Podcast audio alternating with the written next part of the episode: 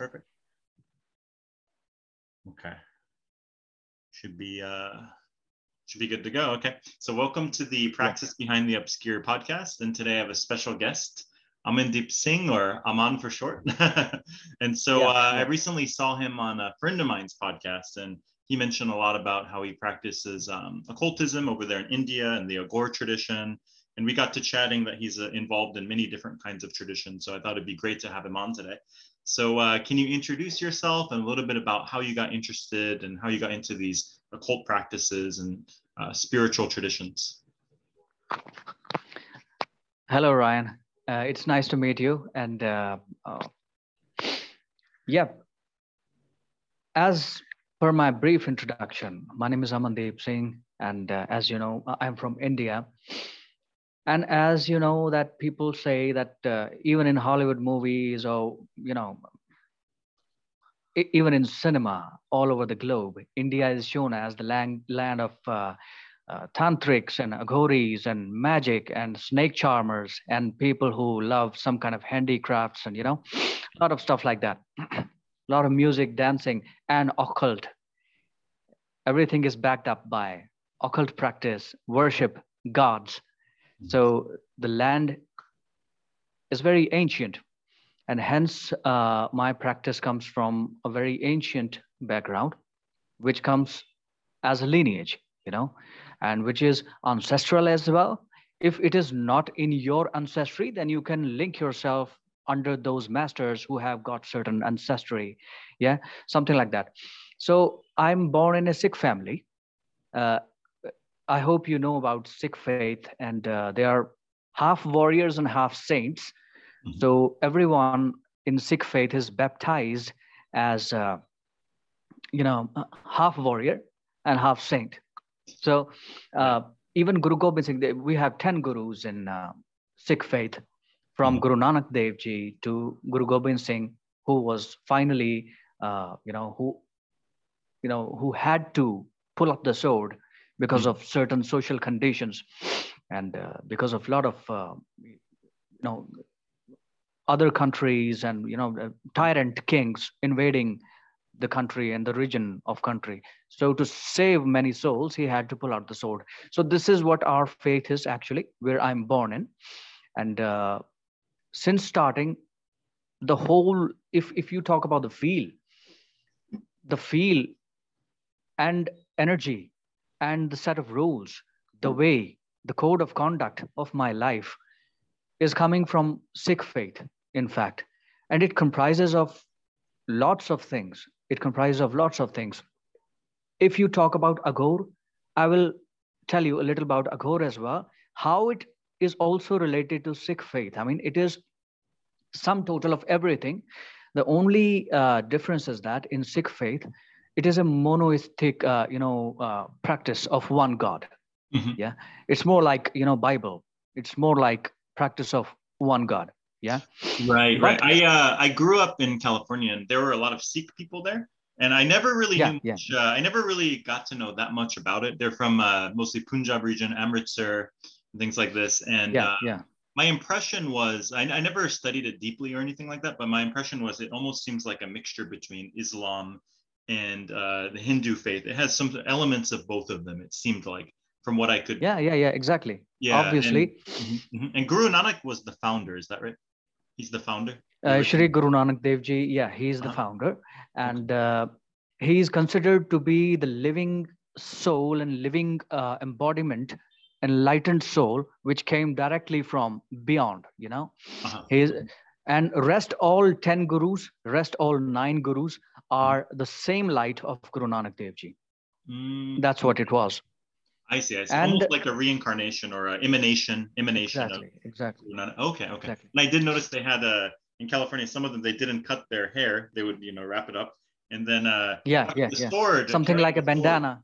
Yeah, like a bandana, and then having the sword was also part of the tradition too, right? As you mentioned, the partial yeah, yeah, yeah. Uh, warrior uh, uh, mixture in there with that. Yeah. Yeah. Yeah. Okay. And, you know, uh, if you talk about, uh, if you, uh, if I can compare, uh, you just see the philosophies. I don't know the deep philosophies, but if you just overall see the philosophies Knights Templars. They're more like Sikhs, you know. Mm-hmm. Yeah. They're fighting for the God. Mm-hmm, mm-hmm, yeah. Mm-hmm. And Sikh faith is something like that. Their worship is of one God, although they recognize the existence of many different forms. But mm-hmm. yeah, they worship only one. Mm. It's not that they're shunning or, you know, banishing or breaking uh, idols, something like that. No, they, the Sikh faith understands the significance behind all the forms. Mm-hmm. They understand it deeply. And the holy books talks about the purest form that, you know, mm-hmm. even if you worship many different forms, at the back end, there is one light, which is coming from up there, you know, you have to pick up that, you know, don't miss that, you know, even if you are doing idol worship, please don't miss that out, you know, that's, that's the main current, you know, that which you have to grab, you know, so that's what it is. So Sikh faith is uh, very deep in terms of, if you talk about Hinduism, Hinduism is sum total of everything. You will find yoga, you will find tantra, you will find bhakti, you will find, uh, you know, santamat practices, you know, followers of the saints. You will find Shivite faith who worship Shiva. You will find Vaishnavite faith who worship Vaishnav. You will find Brahma faith who, who are more like Brahmins and, you know, uh, do a lot of rituals and Karamkandi Brahmins, something like that, who are the knower of all the ceremonial magic thing. Yeah. Then you will find the Shakti faith, the feminine faith, and there are further bifurcations in it. But Hinduism is vast. It's vast. So if you take out only the devotion part and worship and, and you know, something like the feeling of Yeshua and Bible, you know, mm-hmm. and only uh, the outlook is different, attire is different, and only one thing is different, that they are warriors too. That's it. Mm-hmm. And that becomes the Sikh faith. Very interesting. I think it's one of the uh, lesser known, I mean, people know about it in America and the West just because there are Sikh people around, but it's, you know, most people know something about the Hindu faith, yoga, and, you know, traditions like that, and uh, Islam. Exactly. But Sikh is definitely one of the lesser known faiths. I mean, as far as for Western people, they don't know the details and things like that. What What is the name of the holy book? And I heard that, I had a Sikh friend, I think he told me it's almost like a song or something like that. It's, it's comprised as like exactly, long, exactly. Uh, Uh, sort of oration or something. If you, if you uh, see uh, Western classical music, I have uh, uh, not studied much of Western classical, but I'm myself a musician into Indian classical, semi-classical music. So we are composers and singers as well. Mm-hmm. We are family of composers and singers. So uh, if you talk about Western classical, uh, something like scales, you know, Napoleon Major, Napoleon Minor, Dorian, uh, you know, uh, Libyan, some kind of these, these kind of scales are there. In the same way, there are ragas, you know, in India. So everything is written not as a phrase, affirmation, or sentence. It is written as a poetry. It is coming from above to the saint in their heart, and then they're writing or making their disciples write there and then, you know, like a holy book is coming from beyond into their soul, and they're making their disciples write. And they're writing, they're reciting the poems actually. Yeah. And they are in highly coded format. Many things are very simple, and many things are just, you have to read between the lines, you know, to understand them completely. So everything is written in poetry, and hence ragas are also told in that, that this poetry has to be sung in this raga and this scale. Even this much detail is written. Interesting, very interesting. What are some uh, typical Sikh practices? So in Hindu, you have like bhakti yoga and karma yoga and these different, uh, you know, idol worship and things like this, right?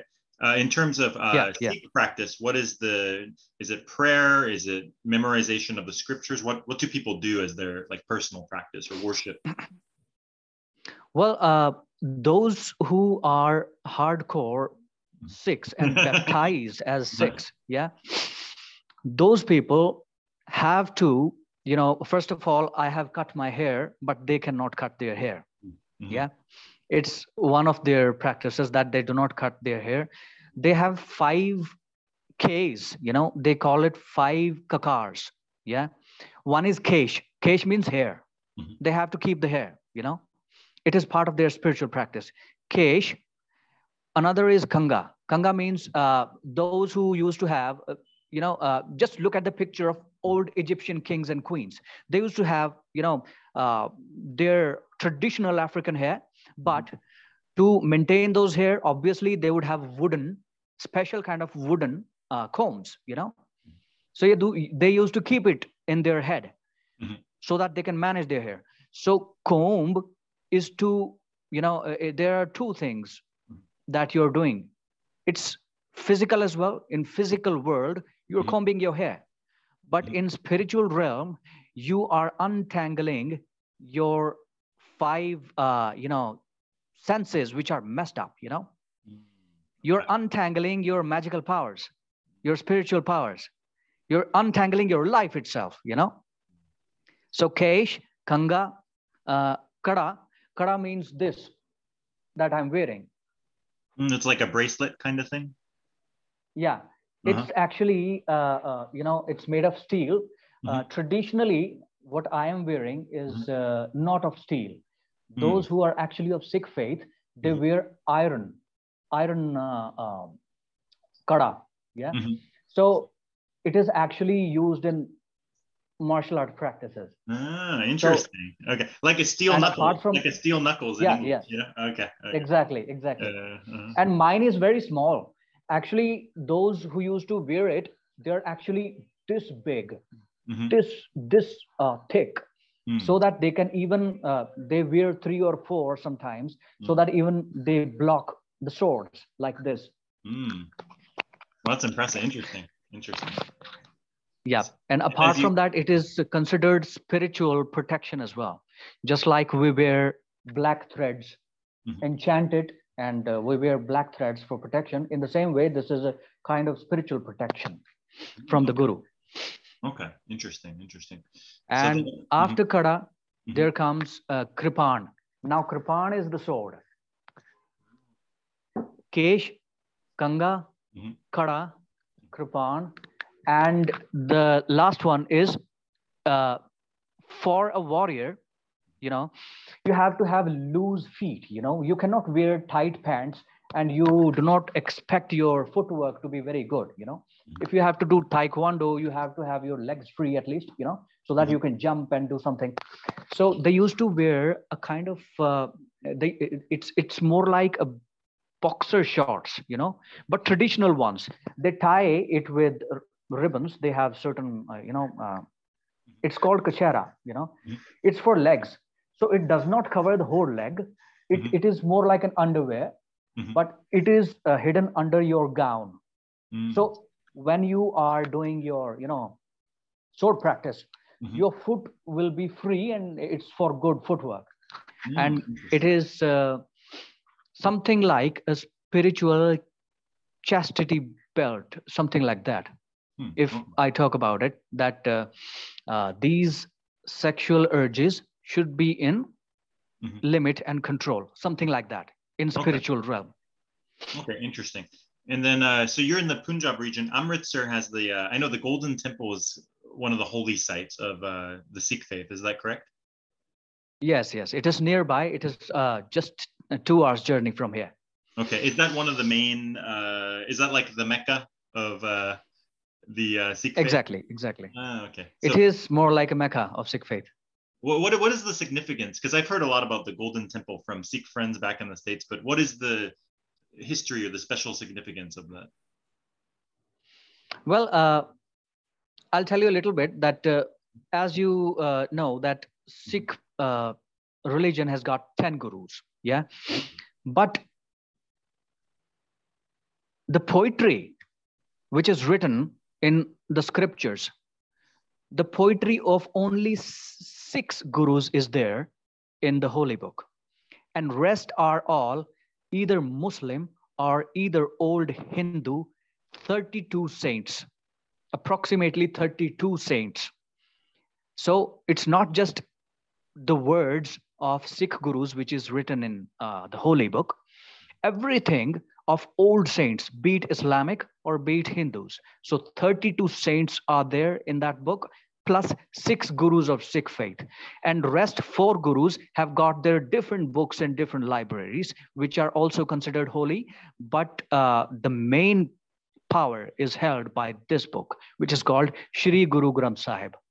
Okay, and that's the main text. That's the main... That, that's the main text.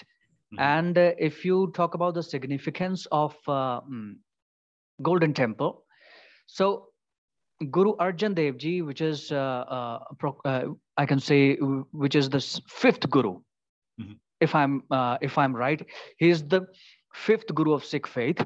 He actually collected all the texts and created Shri Guru Granth Sahib Ji.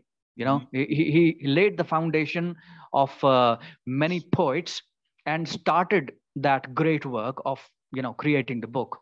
Yeah. Mm-hmm. And uh, he uh, laid the foundations of uh, that pond, the holy pond, mm-hmm. which he, uh, you know, created with his own hands. Mm-hmm. And his disciple created all that pond. And that uh, is like a holy seat. And it is called Takht. Takht means seat, the holy seat of our, you know, uh, the holy book, the first seat which was created for the holy book to sit and rule mm-hmm. the Sikh faith. Mm-hmm. So it's more like a, you know, symbolic spiritual practice that we have uh, given it a value of a king, you know, the whole setup of a Gurudwara, you know, if you see the Gurudwara and the way they keep the holy book on their head and uh, the whole setup, they cross the path and go uh, and put that book on its holy throne. So it's the whole setup in which the old kings used to be treated. So the book is in India almost like a king. They treat it in the same. So book is mm-hmm. exactly. So book is like a king. So the first seat of the holy book of Sikh faith was here in Amritsar, which is called Akal Takht, the first seat. Uh, uh, okay, and that would be the Golden Temple, where the current... Golden that would be the Golden Temple, yes, exactly. Uh, I got it. Okay, wow, interesting. That was a very good explanation. Okay. Yeah. Yes, and how, and you said you're about two hours from there, roughly? Yeah, yeah, it's, it's two hours approximately from here. This is Jalandhar. This city is called Jalandhar. Okay. And uh, Sikh faith, uh, or I mean, uh, the Gurdwara, Golden Temple is approximately two hours away. Okay. Okay. So uh, I guess to transition a little bit, uh, you're t- we were talking a lot about Sikhism, but also you are practicing a Gaur. So can you explain maybe what, uh, how how is that uh, distinguished from Sikhism or from Hinduism? Is it a branch of one of those? What what are the specific philosophies, practices um, of your tradition of Gaur? Well, uh, Gaur is very deep. First of all, uh, I would like to explain a little about uh, this thing, because so that, you know, if somebody is a little more conservative about the Sikh faith, so, you know, I'll have to explain a little bit more about this. Yeah. So for me, it's emotion, a very deep emotion. And I don't know why, maybe I'm wrong, but I don't know why, even in Sikh faith, I can see the essence of Gaur. Yeah. Just look at the word, word Khalsa, you know, our religion is also called, Sikh faith is also called Khalsa Panth. Yeah. Now, what is Khalsa? Khalsa comes from an Urdu word, which means Khalis. Khalis means pure. So there is a phrase which is said by Sikhs, Raj Karega Khalsa. That means a Khalsa is going to rule the world. Yeah, one day it's going to come that Khalsa at the end is going to rule the world. Now there is an essence to this. It doesn't mean that Sikh people are going to rule the world. It means mm-hmm. that person who is actually pure from the heart, mm-hmm. the whole cosmos is going to possess that person one day, and mm-hmm. his bright light is going to rule the world, you know. Mm-hmm. And obviously, people are going to come to him to, uh, you know, tell their uh, grievances, their desires. It, he would turn out to be a counselor one day, and he would be a spiritual guru, and people would find that they are finding some peace around him. Mm-hmm. So he will definitely rule the world. So Khalsa is going to rule the world. Yeah. So everyone who is into the esoteric path, and if he is a true wizard or a wise man, which this earth wants, actually, so that person is a Khalsa, and that person is going to rule the world. In, in the same way, like I have explained to you, the Sikh faith, which is Khalsa, yeah, yeah. that means pure. Mm-hmm. Now comes Aghor. Mm-hmm. Aghor comes from uh, the explanation, a very deep feeling. Mm-hmm. Now I will relate it bit with your uh, esoteric theory of Western world, as above, so below, yeah? Mm-hmm. Microcosm and macrocosm, yeah? So Aghor is, which is neutral and non-manifested, mm-hmm. which is stable and which is going to remain the same ever. Mm. It's not going to change. Mm. And Ghor is the design of manifestation. Mm. Aghor is neutral and Ghor is mm. the way of struggle, way of manifestation, way of dividing, you know. Mm-hmm. Mm-hmm. So, so how the things get created, this world has the design of Ghor. Mm-hmm. Yeah. We are living in a Ghor world, but we have to become Aghor. So the person who is Aghor, he's he's continuously trying to become neutral, and he's continuously trying to become as a childlike. Mm-hmm. So Aghor is the one who doesn't understand the difference between urine mm-hmm. and Ganga Jal, you know, the holy water. So that's person. That person is Aghor. It's just sort like of a child. non-dual, non-dual state or non-dual consciousness. It, Exactly, exactly. Mm-hmm. And why I think Aghor comes from this, there are a lot of uh, sacrifices told in Aghor. It's called Chappan Bhog of goddess and gods. Yeah. In that Bhog, there's Bhog means offerings. Yeah. So there are a lot of offerings and sacrifices which are said. And in Sikh faith, the tenth Guru and many Gurus, they have laid foundation of such martyrism and such sacrifices that this gives me the fragrance of Aghor itself. Mm. They're sacrificing their sons in battle for humanity because they want to, you know, uh, teach lesson to the tyrant kings that humanity, everything is okay, all the rules, regulations, whatsoever, from any religion or from any law or from anyone are okay. They are made for humans, you know, so human comes first, you know, if you, you know, uh, keep the code of conduct first and human the second, obviously one day the tyrant rule is going to come mm-hmm. because he has kept the human heart, human feelings and human uh, feelings secondary. So it was to abolish tyrant kings and to banish tyrant kings from uh, the place. So the sacrifice, the kind of feeling, martyrism, so many wars, so much bloodshed that uh, they have received and done mm-hmm. in order to save humanity and people from tyrant kings, just like Moses saved his people from Egyptian tyrants or Egyptian kings at that time. So, so it, also, it also has social and political connotations as well, rather than only esoteric. It's very connected to this world uh, as far as exactly. society and social hierarchies and political exactly. uh, power exactly. and things like this. Yeah. Exactly, exactly, exactly. So it is all connected. And uh, this is what gives me the fragrance of Aghor. Mm-hmm. And if I talk about Aghor, I'm much more of an Aghor. I consider myself Aghor because uh, neutral has been my perspective. Mm-hmm. And it's more, uh, I connect with this word, the wizard. Yeah. Mm-hmm. They also started calling me wizard. Mm-hmm. Yeah. Why? I connect with this word a lot. Mm-hmm. I don't think that wizard is a title for me. Mm-hmm. I think it's an obligation for this planet Earth. Mm-hmm. What damage can I do on this planet socially, physically, emotionally, if mm-hmm. I am not a wizard? Mm-hmm. This world is full of, you know, narcissists. This world is full of mentally, you know, uh, you know, troubled people. And this world is full of many, many people who are just doing their duty, you know, but they are causing a lot of damage because just, you know, they are just doing their duty. Mm-hmm. But we have to think much more than duty now. Mm-hmm. Yeah.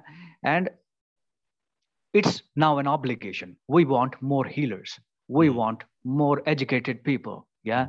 Now wars should be over. So it's for me, Aghore and wizard, these words are more like an obligation. I think you should be, everyone should be, the person crossing the road or anyone, you know, around me, they should be wizards. They have to be wizards. There is a small wizard lying uh, beneath them in their heart. Mm-hmm. They have to give food to him, you know. Mm-hmm. Now everyone should be a wizard. Everyone should be an Aghore. Mm. There are a lot of misunderstandings in this world, a lot of wars, because we are not neutral. You know, we have to be neutral. Neutralize the energy. Till the time we neutralize, it's going to swing like this. Pendulum is never going to stop. Interesting, interesting. So there's a lot of practicality in this tradition, bringing uh, into the real world, sort of using exactly using the um, esoteric and the spiritual practice to ground, uh, create some sort of uh, equanimity or balance in this this world here. Exactly, exactly, exactly. And, and it's this, beautiful. Yeah, it sounds very interesting. In this tradition, is there some kind of initiation? Is the guru-disciple relationship important? Is there an initiatory process, or how, how does the uh, how does the structure of it work? Well, I would like to explain uh, this uh, with an example mm-hmm. of someone called Bruce Lee. You know, in his times, uh, with his wisdom as well, he was also screwed by a lot of uh, temples back there in his country, that why is he teaching such, you know, uh, elusive and secretive arts to the Western world? Yeah. And in the same way, might be, same must have happened with the Japanese martial arts and everything. I believe they have still been much more open than the Chinese martial art to the Western world. They have been much more giving, but still there have been certain secretive code of conduct and stuff, stuff like that.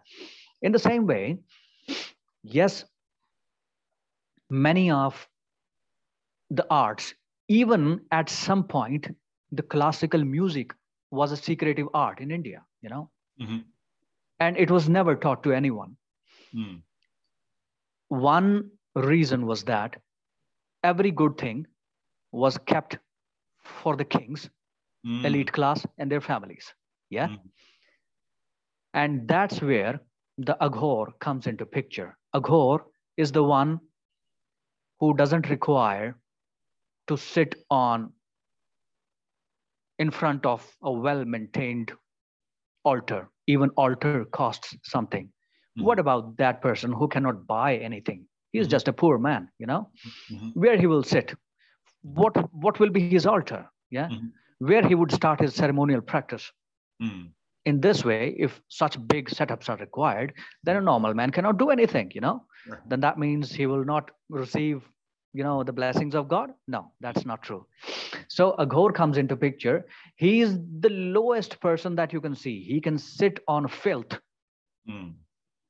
He can sit on a throne. He can sit on filth. He doesn't care, you know, mm. He requires least possible things in order to do the rituals and everything, because for him, everything is neutral. Yeah. And he invokes all the powers there. He uses nature. Mm. I, I remember uh, uh, for the Aghore tradition, the something about the graveyard and the cemetery and ashes. This, this, yeah. this is a part of the tradition. Is that related to kind of showing that you need nothing, like the absolute minimal, or what, what, what is the connotation of the graveyard and the ashes and this sort of symbols? Well, uh, if you talk about the philosophy, ashes give you the feeling of being a stardust. So we are cosmic dust. We are cosmic ash. So if you just cross the realms of earth, you see the black space. Everything is a cemetery. It's a graveyard. Hmm.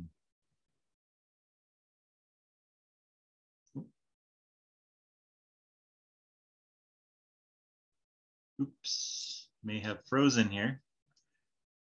Hmm, let's see. Oh, you froze. Hello. Uh, yeah. Can you, can you hear me? You can hear me now? Okay, you froze yes, for about you. maybe ten seconds? The video stopped. Okay, so you stopped with yeah, yeah. Uh, the, you, uh, everything's a graveyard. I think you stopped around there. You talked about stardust, the yeah, ashes yeah. Uh, sort of imply uh, stardust. Exactly, exactly. Mm-hmm. So in uh, cosmic terms, everything is a cemetery, and the longest life is of death itself. So they worship goddess and God in the form of stardust, in the form of ashes, in the form of cemetery. You know, our heart should be cemetery. Why? There is a world, it is said that universe, world that we live in, it's mental, you know. Mm-hmm. One is physical world, which we see out, out, outside, and one is the inner world, which is the world of attachments. And we have preconceived notions here about the world, due to which we attract certain situations in our life. Mm-hmm. If we clean and dissolve this world, then the real thing comes, you know. We're not receiving the real energy currently. This mm-hmm. world has to be killed. This world has to be a cemetery inside here, you know. Mm-hmm. Loved ones, expectations, desires. It has to be burnt to ashes. Only goddess lives here. Mm-hmm. Okay, interesting, interesting. Yeah, so and in, in cosmic self, mm-hmm. in cosmic self, mm-hmm. in cosmic self, you understand, even in the Western tradition, every man and woman is a star. Mm-hmm. We are the part of stardust. Mm-hmm. Mm-hmm. So oh. that's cemetery concept there. Mm. So yes, if, if, if I, I, I missed one point, you talked about the initiations. Yeah. Initiatory uh, Guru Shishya Parampara is there in uh, many Aghori faiths. In fact, all Aghori faiths. But there are two kind of faiths and two umbrella terms. And there are further bifurcations. One Aghori practice, one seat and one lineage is for those who can get married, you know, because the God, the God of Aghoris itself, he is married.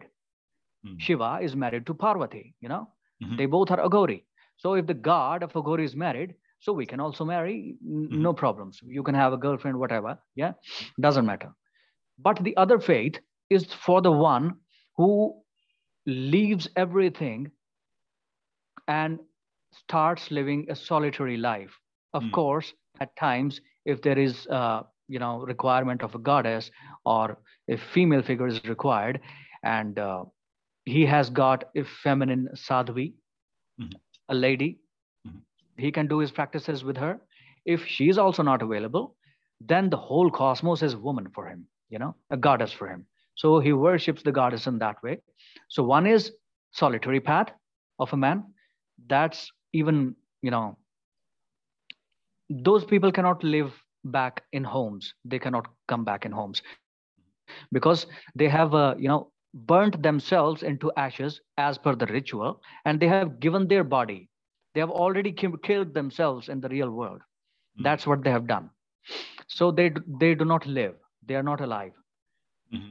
It, it's symbolic. And one is my faith, which is we can get married and live in our families, and you do not have to uh, go anywhere. We also go into cemeteries. We can also do all the rituals. It's only that it's for a person who wants to get married and live a normal life.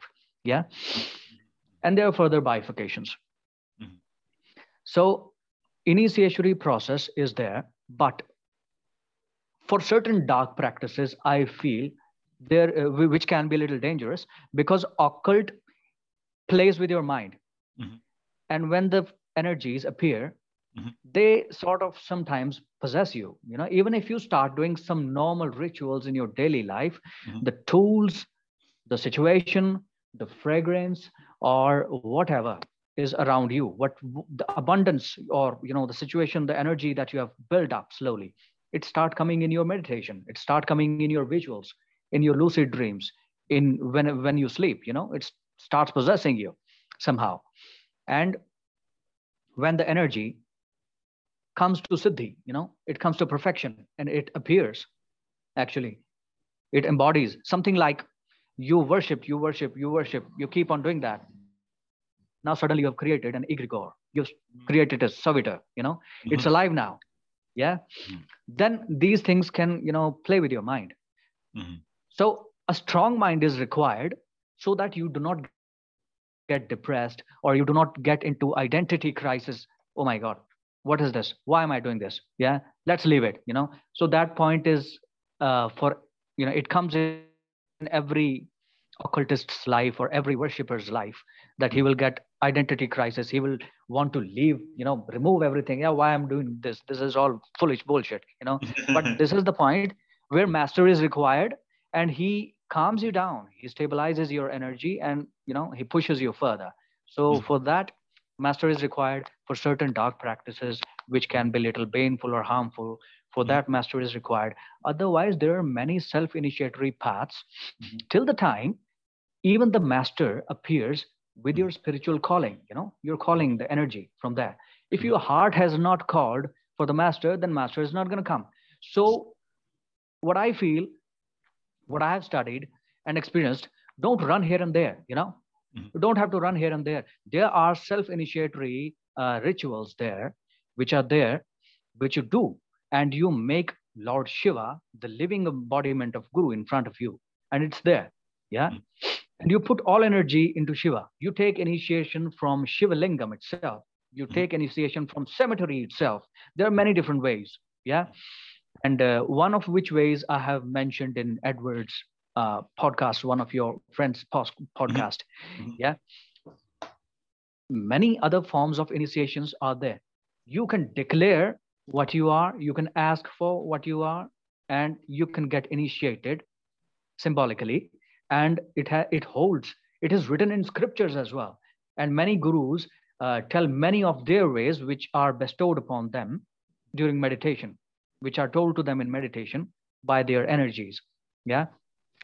So uh, yes, self-initiatory path is also there. People can get self-initiated and start their practices. It's only advised that you have to have a strong heart. Yeah. First sure. of all, prepare yourself. You have to have a strong heart. Mm-hmm. and, and it's not for Aghori only. I mm-hmm. feel that whosoever dwells into meditation, and if they have done some sort of deeper meditation, one or the other day, they will face the identity crisis. They will mm-hmm. face deep depression. Yeah? yeah and later it's gonna uh, you know you you'll cross that phase, you'll become ocean yourself, you mm-hmm. know mm-hmm. two or three times in life these kind of phases are gonna come, and then everything will be fine if you keep continuing the practice and stuff like that. Mm-hmm. So only for that, only for certain psychological things, mm-hmm. Guru acts like a psychologist. He acts like an energy, he acts like a protector. Mm-hmm. That's what Guru does. Yeah. Rest, if you are initiated by Supreme Master or Grand Wizard or Grand Aghori as well, mm-hmm. but you are not doing your practice daily, mm-hmm. then what good is your initiation for? Sure. Mm-hmm. So self-initiation, I believe in a lot. Mm-hmm. And many of my people, many of my fellow Aghoris, I have seen mm-hmm. that they are self-initiated and much deeper into meditation than some regular big names or mm-hmm. people that I see around. Mm. Uh, the Aghori tradition, is this, is there a big difference between like, uh, like Shaivism, Tantra, or in general, Tantra and Aghori, the Aghori tradition? Is it linear? Is it, uh, what, what would you say are the differences? Or is it sort of a branch of, uh, of like Shiva Tantra? Well, uh, you will find mm-hmm. the Aghori is, Uh, there are many lineages, many lineages, first of all. Mm-hmm. But Aghori is more like a scientist, you know. Mm-hmm. It's more like they would like to walk alone, you know. Mm-hmm. There are Nath Sampradaya, Nath people who wear a big ring in their ear, mm-hmm. wooden ring. Their ear is pierced. Their mm-hmm. symbol is that they wear a very big ring here and small ring here in the mm-hmm. nose and big ring here in the mm-hmm. both sides. So they are called Naths. Called what? Say that. There again. are Nath, N A A T H, Nath. N A A D H, okay, Nath. Mm-hmm. Yeah, so in Western occult tradition as well, you would find many people around you. If you just search internet, you would find many people, many Western people who have learned from here, and they belong to Nath lineage. Mm-hmm. They, something like, you know, uh, Andrews Nath or something like that, they mm-hmm. keep their Nath lineage with their name. Mm-hmm. Yeah. Mm-hmm. In the same way, we can uh, write either Nath mm-hmm. with our name, or either Aghor with our name, that like Amandeep Aghor or mm-hmm. Amandeep Nath, something like that. But I don't do that. Uh, these are all symbolic. I don't like uh, changing the names or stuff like that. But it's your choice. If you wish, you can do that. Uh, we were talking about uh, Aghori lineage. Mm-hmm. Yeah. Mm-hmm. Shaiva is one lineage. Mm-hmm. You will find Aghor in Shaiva lineage as well, in Vaishnav lineage as well. Mm-hmm. So for prime deity, uh, for Vaishnav people, Vaishnava mm-hmm. Aghors, their prime deity is Narayan. Their mm-hmm. prime de deity is Vishnu, you know, mm-hmm. the cosmic Vishnu. Mm-hmm. It's all symbolic, you know. Sure. After all, Shiva or Vishnu or Shakti, everything is just formless, you know. Mm-hmm. Mm-hmm. It's mm-hmm. just when it comes into form, it mm-hmm. gives you, it gives the forms to your ideologies, that what you are going to practice actually, you know. Mm-hmm. So the Aghor comprises of, look at Shiva. He's a blue body, you know. Mm-hmm. So blue body is like, you know, if I talk about Egypt, it's goddess Nuit. Mm-hmm. Yeah. It's the cosmos. It's the black sky. Mm-hmm. Yeah. Blue body. It has got animals around his neck, snakes. So dark energies, everything around his neck. He has got ashes. So stardust is his body, you know, symbolic, you know. Mm-hmm. If I'm worshipping Shiva, I'm worshipping everything, you know. Mm-hmm. I'm worshipping living cosmos around me. Mm-hmm. In the same way, but Shiva is, uh, you know, it has got a property. Mm-hmm. It is benevolent destroyer. A mm-hmm. benevolent destroyer is going to amputate certain things in your life, mm-hmm. which are not required, mm-hmm. and it will be done brutally. Yeah. Mm-hmm. But then you will be safe. Yeah. Vaishnav is a beautiful faith. It's not mm-hmm. like, you know, hardcore, you know, strike or something like that. He's ah. not a destroyer. He's a preserver, you know. Right. The whole philosophy changes. Mm. Yeah. So it's just that the philosophy changes. Otherwise, Aghor remains the same. Even the Vaishnav Aghor or the goddess-based Aghors or many other different tribal lineages, which are even more dangerous mm-hmm. than what we know, cannibalistic Aghors and whatever, you know, mm-hmm. those were also there. Mm-hmm. But those were also like tribal warrior and spiritual clans, something like that. Mm-hmm. Like, you know, in old Africa, in old countries, uh, you know, very uh, tribal lineages are there where cannibalistic tribes were mm-hmm. used to be there. So those sure. were warrior and spiritual uh, dark, dark practices, doing kind of uh, cults in those times. But mm-hmm. nowadays, it's, you know, people have studied a lot, a lot of research has been done, mm-hmm. and now they know the symbolism, you know. Now mm-hmm. they don't have to. Blood offering is not required. Mm-hmm. Yeah, it is required. It's just symbolic, you know. Mm-hmm. We don't have to cut the whole animal. It's not required. Mm, okay. No, not required. Okay. So it's changed over time. Uh, the overall view, so when you talk about Sikhism, it's more monotheistic. Is that right? Sort of like Christianity yeah, yeah. or Islam. However, the Aghor, is this more non-dual? Is it not monotheistic? It's more uh, into the non-dual Uh, view, would you say? Yeah, it is at the end. Mm-hmm. It, you know, it's Aghor is everything. It is everything. It's Shivite, Vaishnavite, Kali, and but they uh, lay emphasis on the fact that even Kali, even Shiva, even Vaishnava, mm-hmm. you have to reach the formless part, you know. Mm-hmm. Mm-hmm. You have to understand the macrocosm and microcosm. Mm-hmm. So it goes both ways, you know. Sure. But only one difference is that in Sant Mat or in Bhakti Mat or in, in the way of a sage, you know, mm-hmm. they would renounce the word and they would say that this is not important and, you know, spiritual world is important. Mm-hmm. Aghor lays mm-hmm. emphasis on desires as well. Mm-hmm. He's neutral. He is very natural, you know. If I'm feeling like eating something, mm-hmm. I will eat. Okay. Mm-hmm. Yeah. But then while I'm chewing, I have to be in meditation. Mm, staying conscious of the process. Staying conscious. Yeah. Mm-hmm. If I am feeling like having sex, nobody's stopping you. After all, this thing was made for you. Mm-hmm. So if you are going to turn off all the buttons, mm-hmm. then you are, you know, insulting the God. Why did he put electricity into your switchboard if mm-hmm. you if you are going to switch off all the buttons? This is nonsense in terms of my agor. Yeah. So yeah. like Bible says that if you if you if you uh, I I was hearing some pastors mm-hmm. very beautifully explained that. If, if somebody tries to explain that uh, why was this, everything was created, if everything is made out of pure energy, mm-hmm. God is made, made of pure energy, mm-hmm. then why all this suffering and what was the fun of creating all this? So right. the pastor said that you, you look upwards and mm-hmm. see the heavens are telling the glory of God. It's for you just to witness and enjoy the glory, but we are not doing that. Mm. We are stuck in many different things and, you know, dualities and, you know, fighting with each other, yeah, stuff like that. But you look upwards and see how small we are. And it's to witness the glory and majesty of God, that everything yeah. is open and everything is for you. So right. Aghor is in the same way, recognizes that if you want to have sex, have it, but then go deep into it, you know. Right. Go be aware, be conscious and uh, be, be right. like... Mm-hmm. Yeah, without attachment, it's like worshiping your goddess.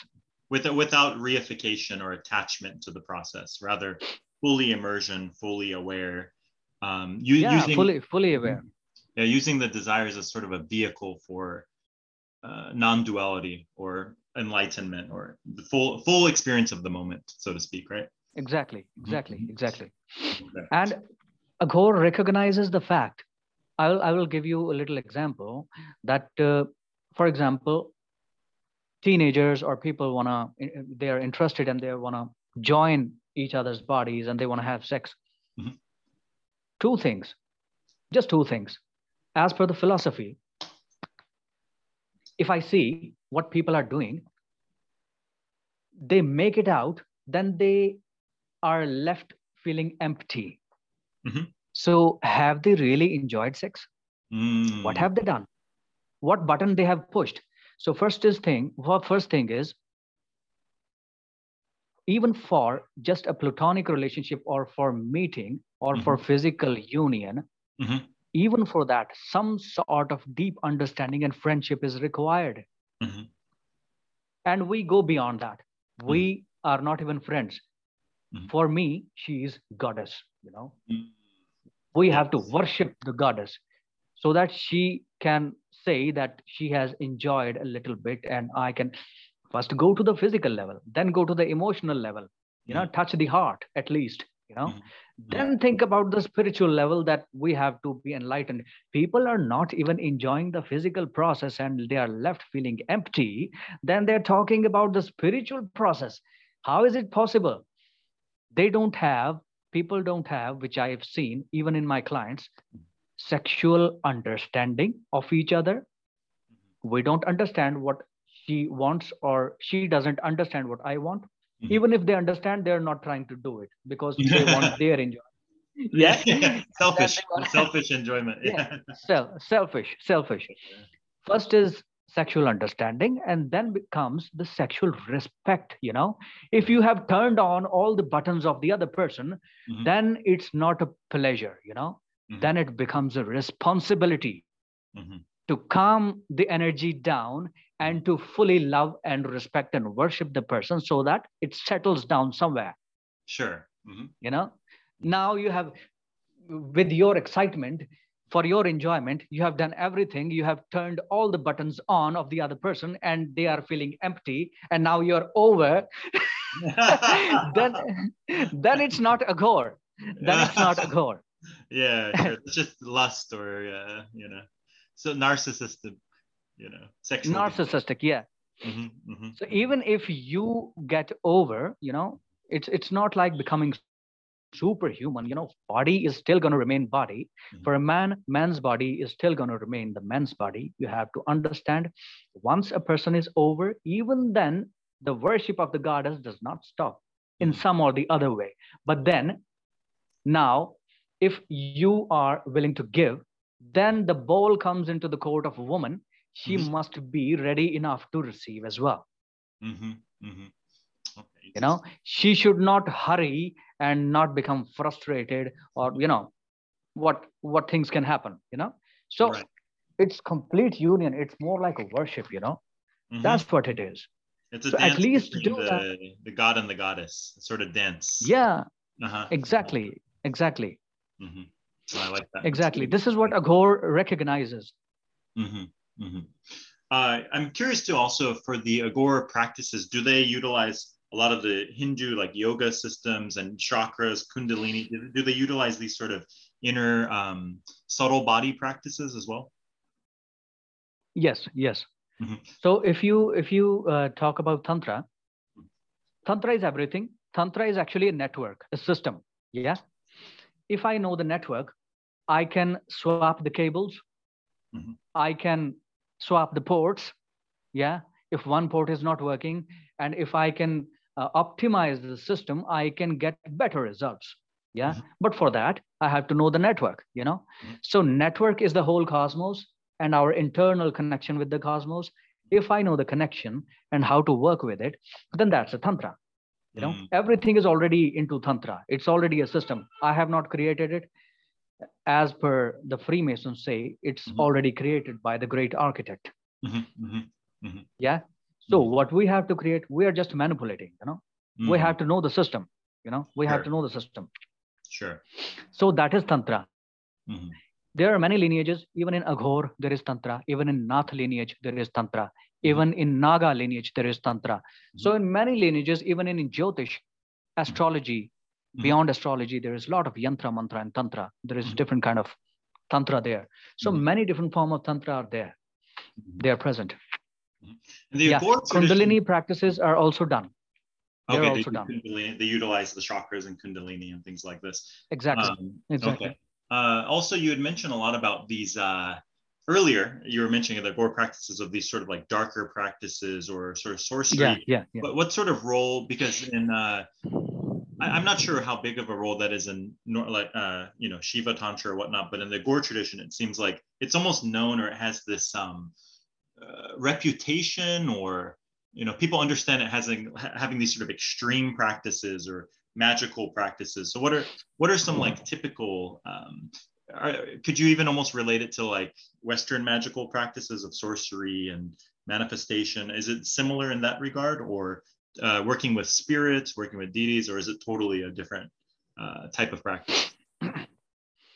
Now just uh, visualize the mm-hmm. attire of mm-hmm. Golden Dawn and attire mm-hmm. of uh, a Telemite or a Typhonian mm-hmm. or somebody doing Freemasonry. Mm-hmm. It's it's ceremonial practice. Mm-hmm. That is also kind of Tantra, you know, that is also kind of Tantra. But, you know, look at the attire. It's more like a uniform and more like uniformity and more like an intellectual, you know, uh, that kind of uh, ambience and look mm-hmm. and feel to that mm-hmm. complete aura. Like, you know, uh, an intellectual person, you know, mm-hmm. but l- look at Aghor, mm-hmm. look at their ways. They're more like a sage, you know, they're mm-hmm. more like a sage, but they are uh, wild sage, mm-hmm. jungly sage, something like that. Mm-hmm. And I would equate uh, certain practices of uh, Aghor mm-hmm. more closer to the tribal practices of shamanism and ancient voodoo systems. Mm-hmm. Mm-hmm. Not even the modern one, the older one in voodoo. Yeah. So mm-hmm. that is also a very deep Tantra that they are doing. The ancient shamanism and uh, ancient voodoo practices, they are mm-hmm. very deep Tantra. Yeah. Mm-hmm. So I would equate Aghor traditions much closer to those systems. Mm-hmm. Some of the practices would be uh, Shivambhu Amrit Prayog. Shivambhu Amrit is your own urine, you know. Mm-hmm. They drink their own urine by enchanting it, and you know certain other practices are there. They mm-hmm. they drink their own urine. Mm-hmm. It's symbolic. It's symbolic as well, and there are physical benefits as well. Yeah, mm-hmm. as it is known that urine is beneficial for our health, and there are certain amino acids and you know mm-hmm. many minerals which were not being absorbed by your body earlier. Now, mm-hmm. body reconnects with your urine, your D N A. And she starts absorbing those nutrients as well, which mm-hmm. she was not absorbing earlier. You mm-hmm. command your body then in certain mm-hmm. way. Mm-hmm. And Shivambhu Amrit is said to kind of increase your immunity. Mm. For a yogi, for a yogi, he need to have a fit body in order to uh, a physically, internally well body in order to meditate. If the stomach is aching, if the back is aching, and then he has got migraine, then nobody can meditate. So this Shivambhu Amrit is very good for internal body, yeah, for cleansing as well. Mm-hmm. And Shivambhu Amrit is also said to stop your, your age, you know.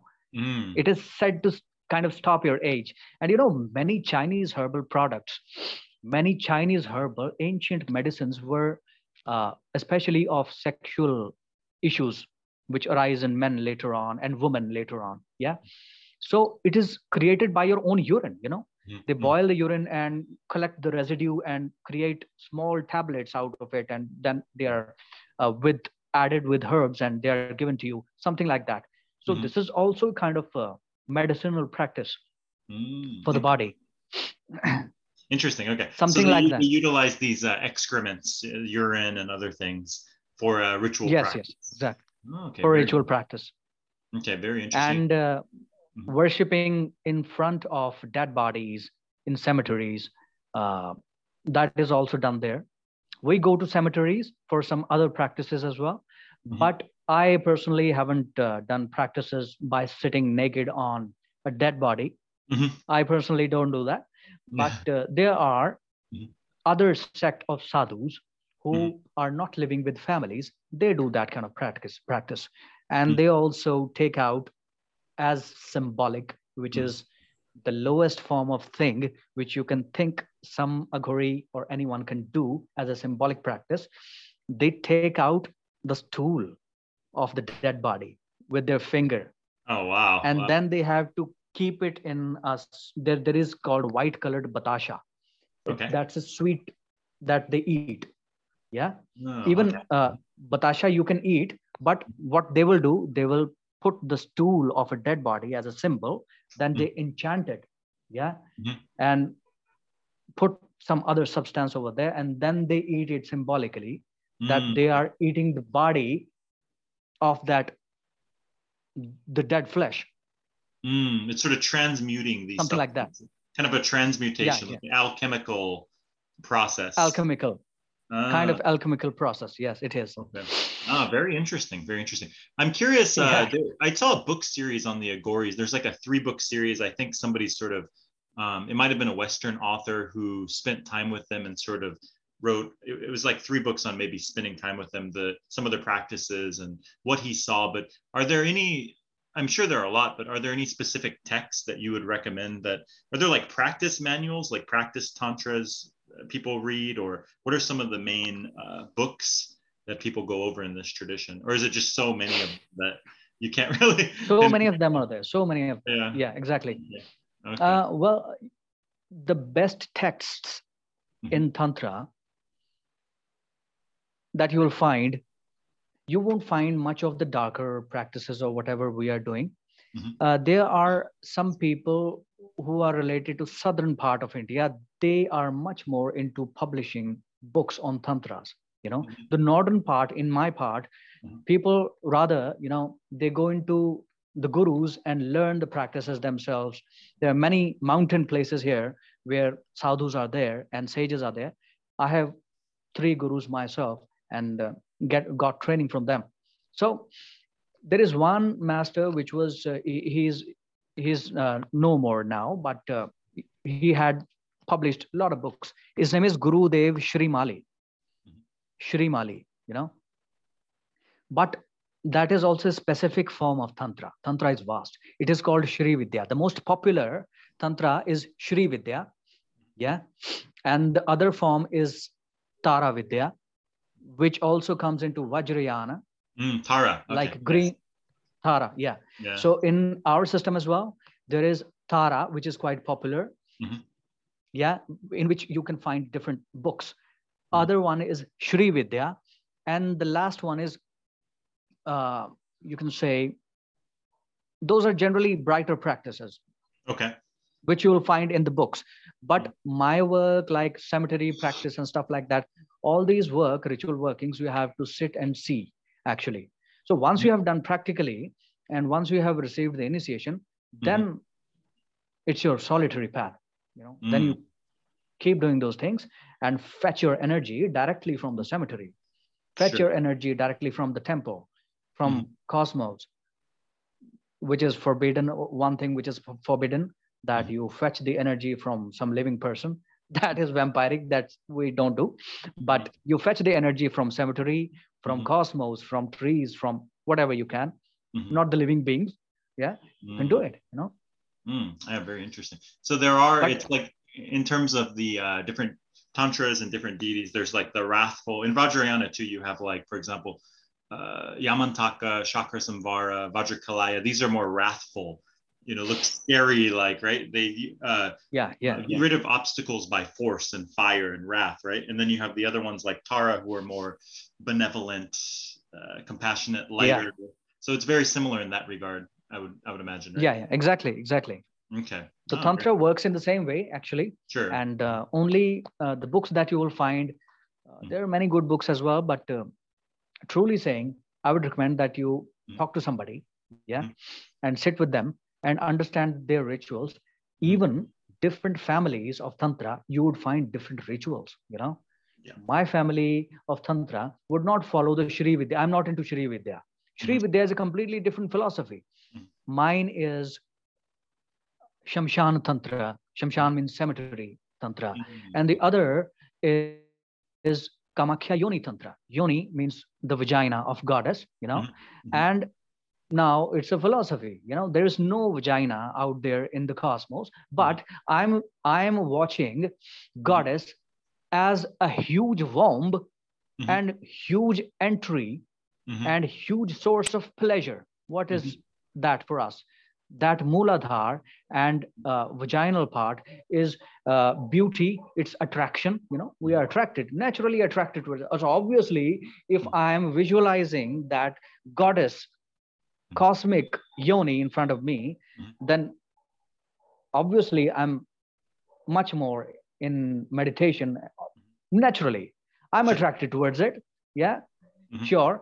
And if I also, if I'm getting a package, you know, mm-hmm. she's my lover, she's sure. my mother, sure, she's a cosmic mother as well. Mm-hmm. Yeah, mm-hmm. and she is a grand wizard. She's mm-hmm. everything. She's a complete package.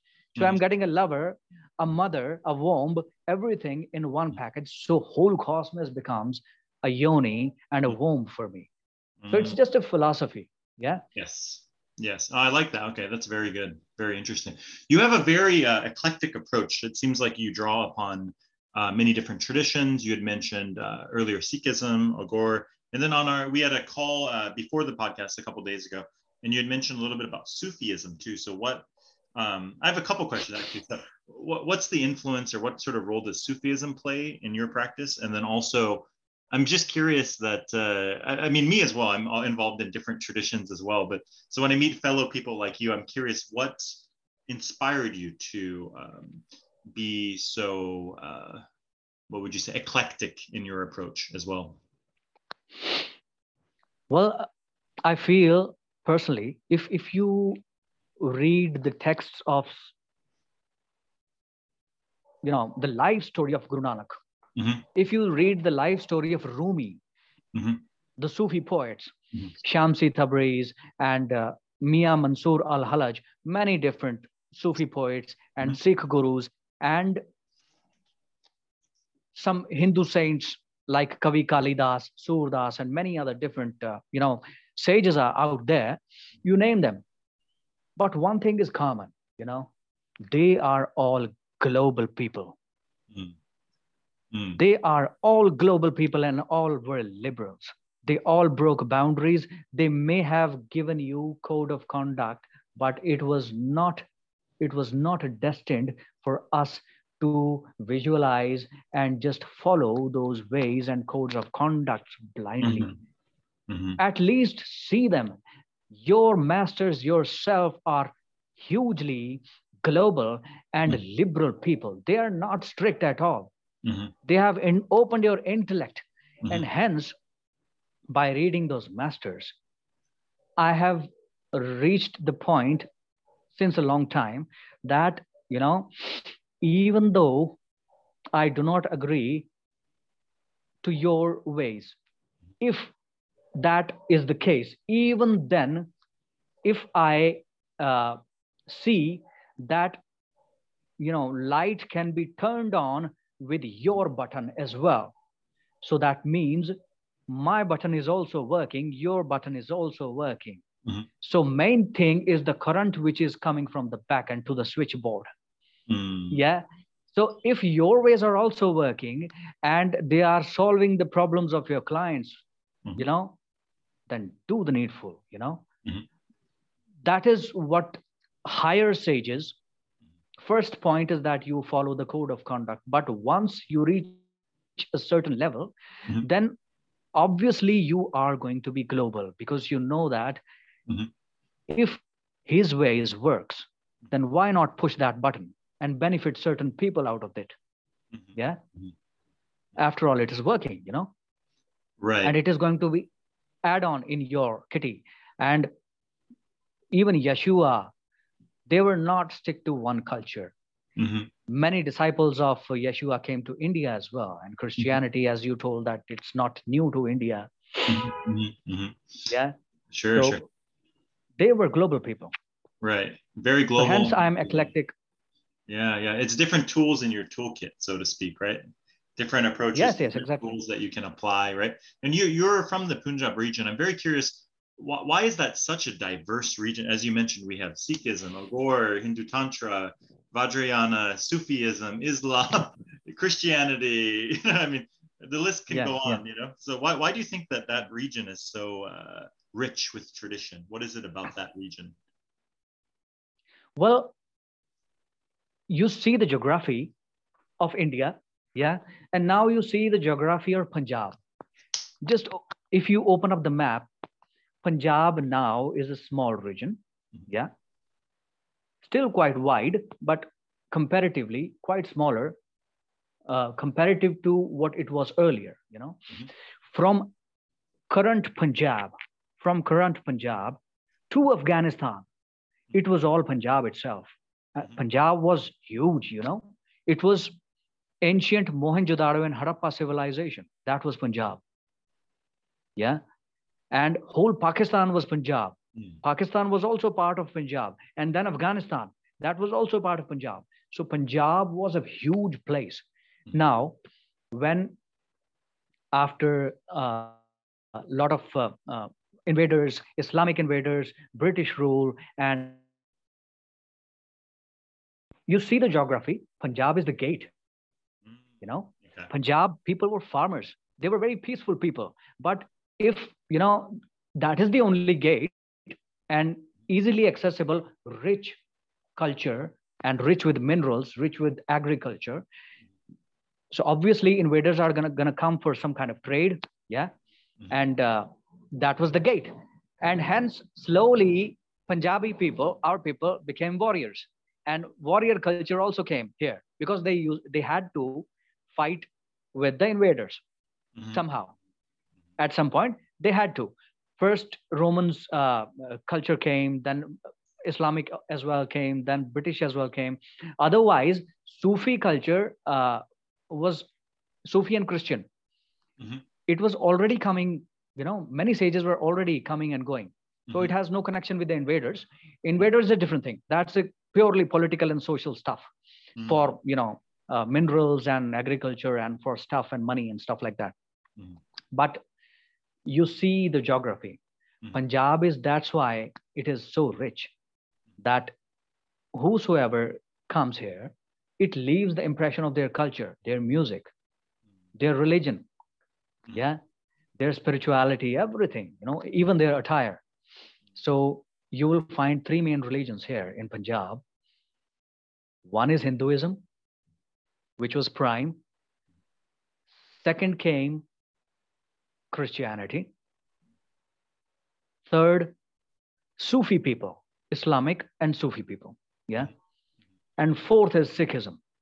Mm. You'll find four faiths, main faiths here mm. in Punjab region. and it's a blend of everything. And people go every everywhere. Mostly, uh, very conservative people are also there. But mostly, if I meet friends and anyone, I would go to a Sufi temple as well, and I would go to a Hindu temple as well. I'm going to Sikh temple as well, and uh, you know, places, places are there to go here, and people are quite global here. Mm. Do they live in side by side in peace, would you say, or is there a lot of uh, strife and uh, fighting, nah, nah. in group fighting? Not so much. No, no. Mm. Even only, only uh, uh, if certain political parties, mm. for their benefits, they do something, only then there can be little strife. Otherwise, here people are quite global, you know. Mm. If I go beyond, if I go back in the previous times, trust me, I would find even more open and global culture in Punjab than it's now. Mm, okay. Yeah, sure. There's a lot of trade going on between uh, there and the West and China and all yes, over. Yes, yes, exactly. Sort of a crossroads, as you mentioned, between different continents. Exactly. And empires. And different things. Continents. Sure. Exactly. Sure. Mm, okay. Very interesting. Um, what I like about uh, talking to you, too, is you do also draw a lot of analogies with Western occultism. And uh, yeah, I'm, I'm yeah. very curious, how did you get interested in Western occultism? How did you get exposed to that? And um, does that have a big presence in India? Are there a lot of, for example, people interested in these, you know, Thelemic practices or uh, her Hermeticism and things along those lines? Are there, are they popular in India as well? Well, my... Uh... interest towards uh, the Western practice, I would give uh, you know main uh, credit to Yeshua, because I was very much attracted towards this character Yeshua, and you know I, I will I will uh, give the name of one movie which I used to watch a lot, which is made by Mel Gibson, Passion of Christ. Oh, okay. That movie. Uh-huh. Uh-huh. Yeah. Yeah. And I would see the kind of martyrism that he did, and still he has got the capability and power, the cosmic energy inside that person to say that, mm-hmm. Lord, these people, forgive them. They do not know what they're doing. Mm. Even though they are piercing his body with arrows and stuff like that, mm-hmm. he's got slashing him with, you know, uh, hooks. Mm-hmm. And ripping off his body, right. That person has got the beauty and power of cosmos, power of forgiveness, mm-hmm. to utter these words, mm-hmm. Lord, forgive these people. They don't know what they're doing. So I got interested in Yeshua a lot. Mm-hmm.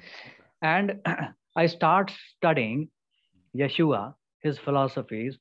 It's very deep. And I find that Sufi people, Yeshua and his personality. Mm-hmm. Just uh, look at his, you know, uh, that his ideas, the way his ideas mm-hmm. never matched with the traditional rabbis of Jewish faith.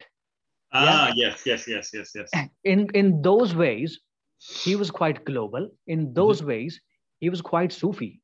Like Sufi people are quite liberal more mm-hmm. than Islam. Mm-hmm. Sufi people is not traditional Islam. In the same way, even though being a Jew, Yeshua was not a Jew. Mm-hmm. He was a human. Mm-hmm. He was a human. And mm-hmm. then he was a Messiah. Yeah. Mm-hmm. And he was more like a Sufi. From his personality, I got interested into Sufi faith as well. What these people are do- saying. Now I see that their poetry has got the same essence of love which Yeshua carries. Mm-hmm. Now I study them deeper. Mm-hmm. I find the lineages of Yeshua and Sufism, not in Islam, not in Christianity, but I find their uh, their their uh, their essence starting from the mystery schools of Egypt. Mm-hmm. That's where Sufism starts from. That's where I have heard and I have read whatsoever I have read that even Moses, uh, Moses, uh, Moshe. As Moses, rabbis Moses. used to, uh-huh. Moses, mm-hmm. Moses and uh, uh, Yeshua and many other people got their initiations from mystery schools of Egypt, and even Sufi people got, you know, their initiations from mystery schools of Egypt as well. Mm-hmm. Then they traveled across many different places. Yeah, Islam also plays a very vital role. Christianity also plays a vital role, but those are just milestones, you know. The mm-hmm. origin points, the origin points is the pyramids of Egypt. Mm-hmm. The sands of Egypt is the birth point of Yeshua's philosophy, the Christos, the Logos, the philosophy of Christos, yeah, and everything. So mm-hmm. hence I got interested into biblical magic and biblical wizardry. I'm, mm-hmm. I used to do uh, practices and a uh, lot of discussions with Christian witches, you know. Mm-hmm. Oh, interesting. Mm-hmm. The ladies, uh, there are certain groups which are Christian witches, and they respect the philosophies of Yeshua, and they do certain Abrahamic Sabbats and practices. So, which is very beautiful. I like that a lot. And I find it going backwards to Egypt. So, Kemeticism, Kemet, and yes. Kemetian magic mm-hmm. is one of the things that I love and I do. Mm-hmm. And then biblical, and then Sufism. Those are the three points which makes me much more interested into Western occult philosophy. And then comes a person who clubs everything and then gives you, you know, a thing which is beyond, you know. Then I read Crowley, and Crowley is, you know, he's done great work. He's done some great work, although I do not uh, uh, agree to certain points, but still he has done a lot of great work, lot of great work. You will find Babylon there. You would find Pan there. You would find Lucifer there. You will find Egyptian philosophy there. So he comprises everything and gives you the nutshell what exactly different societies and different cultures are talking about. And you should find the crux. And then he says, then I do not want to father the flocks. Mm-hmm. Yeah, I want everyone to cut their way through the jungle. That's what Aghor is saying. Cut your own way through the jungle.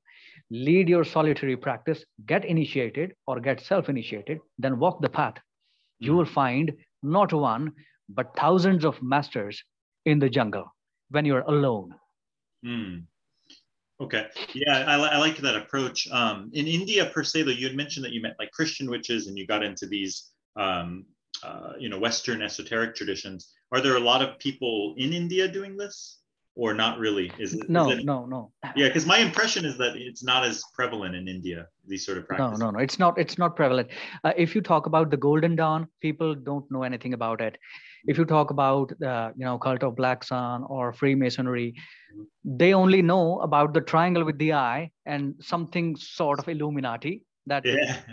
It is somewhere there in the world. Otherwise, they don't know anything about uh, the Western magic, but they are familiar with this term witchcraft. Only that, mm-hmm. only mm-hmm. that they are aware of. Yeah, and some sure. people know a little bit of voodoo.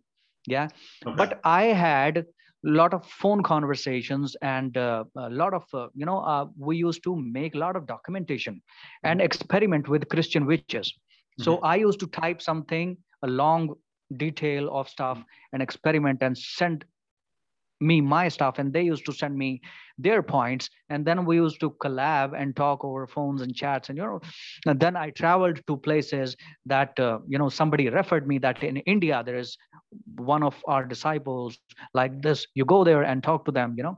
So mm-hmm. by traveling and talking to different people, I collected a hell lot of things and found mm-hmm.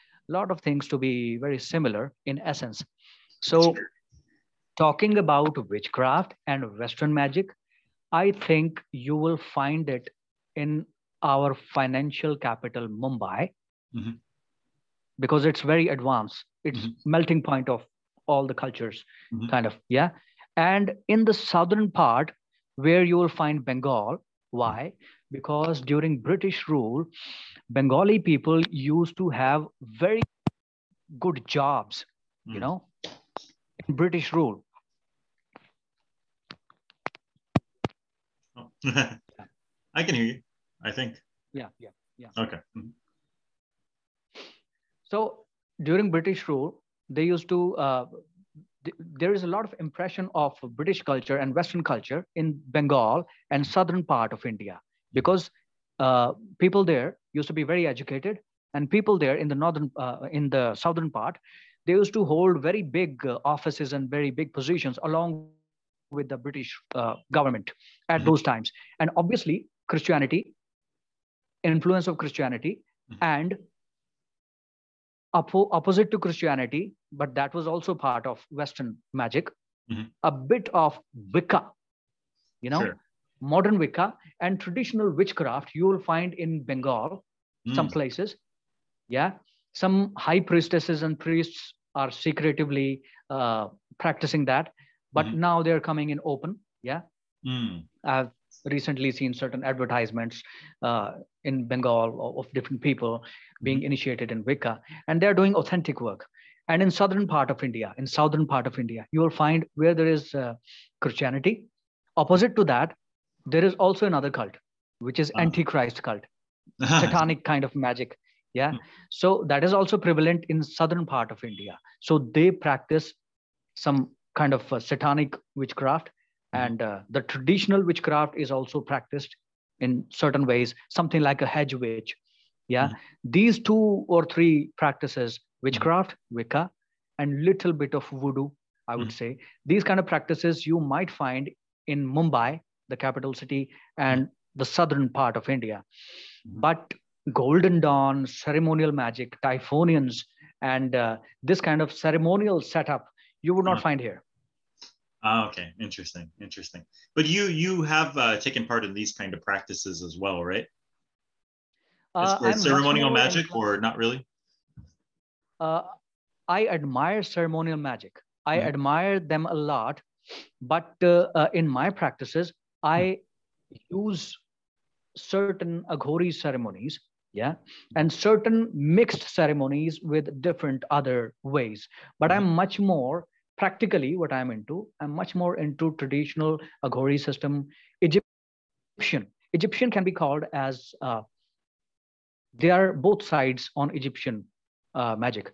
I have seen uh, Egyptian magic as very ritualistic as well, mm-hmm. like we do. Yeah. And ceremonial as well, like Golden Dawn does. Mm-hmm. So I'm also into that, but not traditionally. I can say I'm into Golden Dawn. No, I'm not into traditionally into gold, Golden Dawn. I study them, I admire them, but there are certain Egyptian practices in ceremonial craft in Egyptian that we do. Yeah. And there are certain ceremonial practices created by Christian witches that I do, which are somewhat, you can say, related to L B R P, somewhat related to L B R P, Lesser Banishing Ritual of Pentagram or something like that. Mm-hmm. Yeah. Uh, so these kind of practices I'm into. Yes, ceremonial magic runs along, but not, you know, uh, grand setup like uh, Golden Dawn or Freemasonry.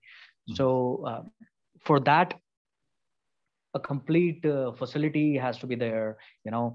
Uh, sure. There has to be. If I start doing there, uh, doing this kind of stuff, and people start coming there, then suddenly police will also come and what you guys are doing. What's yeah. going on in here? yeah. yeah. That's funny. That's so funny. This is this is the reason. Yeah. yeah. yeah. Okay. Interesting. How uh, can you share a little bit about? Uh, you have a group called the Violet Flames, and you yeah, mentioned yeah. you offer um, some services and. Uh, programs. Can you talk a little bit about what the Violet Flames is and what um, sort of services you offer for your clients? Yes, surely. Well, Violet Flames uh, is the name which, uh, you know, came from the image or energies that we used to see while meditation. And uh, it's purple, and violet is the color of crown chakra, you know. Mm-hmm. So these are the Violet Flames. So from our, you know, from our Mooladhara or the root chakra, our consciousness is destined to go to the Violet Flames. Mm-hmm. And Violet Flames is also the color of wizardry, of ancient wizards, magic, you know, and uh, it's quite a potent color. So uh, that is why we kept the name Violet Flames. Under that, we are, why I named Violet Flames, because if I keep the name as even something related to aghori, even then people will get terrified. So, so you know, uh, so that because people have many misconceptions, even in India, about aghor. Mm-hmm. So Violet Flames is a very beautiful name. It's about crown chakra. It's about magic. And I'm talking about the inner flame of Kundalini as well in that. So we offer aghori initiations and initiation in our Egyptian or, you know, this kind of uh, ceremonial stuff as well, whosoever is interested in that. Mm-hmm. Primarily, most of the people who come to us, obviously, uh, very few people know about the Western part.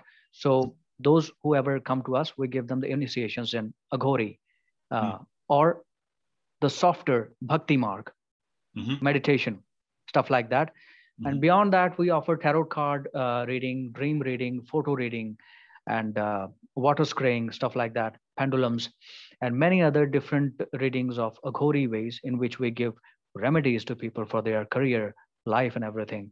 Mm. And also, people want, then we uh, do the exorcism parts mm-hmm. on people's houses by clearing negative energy. And mm-hmm. if there are any demonic entities or something like that, if they feel. So first we do the test. If it is there actually, then mm-hmm. the exorcisms and things like that are done. So these are the kind of services that we offer and much more. Okay, interesting. So this uh, is so, what Violet Flame is. Yeah, very interesting. You also mentioned tarot cards. Are, is that popular out in India? I was surprised because I live here in South Korea and I never thought that yeah. tarot cards would be popular here. You know, I, I correlate that more with Western countries and, uh, you know, America or Europe, but in Korea, like everywhere you see tarot cards everywhere. So I was a little bit shocked yeah, about yeah. that. How about in India? Is it quite similar in that regard? Is it quite a, a popular tool of divination? Yeah, yeah, yeah. Mm-hmm. Well, in India, in previous times, there used to be, uh, uh, you know, certain papers called Belpatra, you know, mm-hmm. Belpatra, in which old texts are kept since ages. So those were the first kind of, uh, you know, there, there would be symbolic rep- representations, mantras and chants written on those papers. Mm-hmm. So there would be fifty, fifty-eight, some, something like these kind of papers used to be there. Those were Indian ways of reading at those times. So those were called Indian tarot cards at those times. And another forms was there would be parrot jyotish or parrot astrology. So they, uh, all the astrologists used to keep a parrot with them mm-hmm. and the parrot would go and select one card. Mm-hmm. So those cards used to be Indian cards, mm-hmm. the old ways. Now mm-hmm. they are lesser in use, mm-hmm. but nowadays people are more towards red or white cards. They are more explanatory. Yeah. Mm-hmm. But the Indian cards used to be more like oracle cards, you know, they are more pictorial. They're more mm-hmm. into visualization and stuff like that. Okay. It gives you more visual. Visual tarots are more into symbolism and major arcana, minor mm-hmm. arcana, mm-hmm. and they tell the specific stuff. So nowadays, tarot, uh, Osho tarot, Osho Zen tarot is quite popular here. Oh, so there is, hmm. yeah. So there is a uh, ancient sage uh, called Sai Baba. So Sai Baba tarots is also very famous nowadays. Kali tarots are also there. Indian God tarots are there. And wow. red or white, of course, it is also there. Oh, interesting. They're quite popular in India. Wow, interesting. I haven't heard of these ones. I'll have to check it out sometime. It sounds quite yeah, interesting. Surely, surely. Yeah, different edition. It so is. where where can um, people find uh, your services and your website? Well, they can uh, find uh, me on Facebook and Instagram with the name The Violet Flames, and uh, uh, there are numbers given as well. They can directly WhatsApp me or they can inbox me, and uh, whatever their issues is there, we just ask for their photograph and their date of birth or their mother's and father's name so that we can get connected mentally to their bloodline and get the readings perfectly. Mm-hmm. And then the process starts. Then we tell them the remedies and stuff like that. Okay, yeah, sounds great. Well, uh, we're almost yeah. about ninety minutes here. I really enjoyed this chat, and you know, maybe in the future we can do a, a part two, because I feel like we only scratched the surface. You know, on some of the topics we only got. Yeah, uh, yeah. I mean, we got we got uh, some good information and good conversation, but uh, I'm sure we could definitely do another one another time and go even deeper, perhaps. Surely, surely. Different topics. Exactly. But, uh, exactly. Yeah, yeah. I really enjoyed having you on, and thanks so much for. Same everything. Here, mate. Yeah, I'll have uh, your Facebook uh, group and your website in the uh, show notes, so uh, people can check you out and uh, get into touch with you. So yeah, thank you. For thank you. On. Thank you so much. Yeah, I appreciate thank it. Thank you. Take care, mate. You too. You too. Bye bye. Bye bye. Yeah. Let's see. Stop. Yeah. Oh, what happened? Yeah. Recording.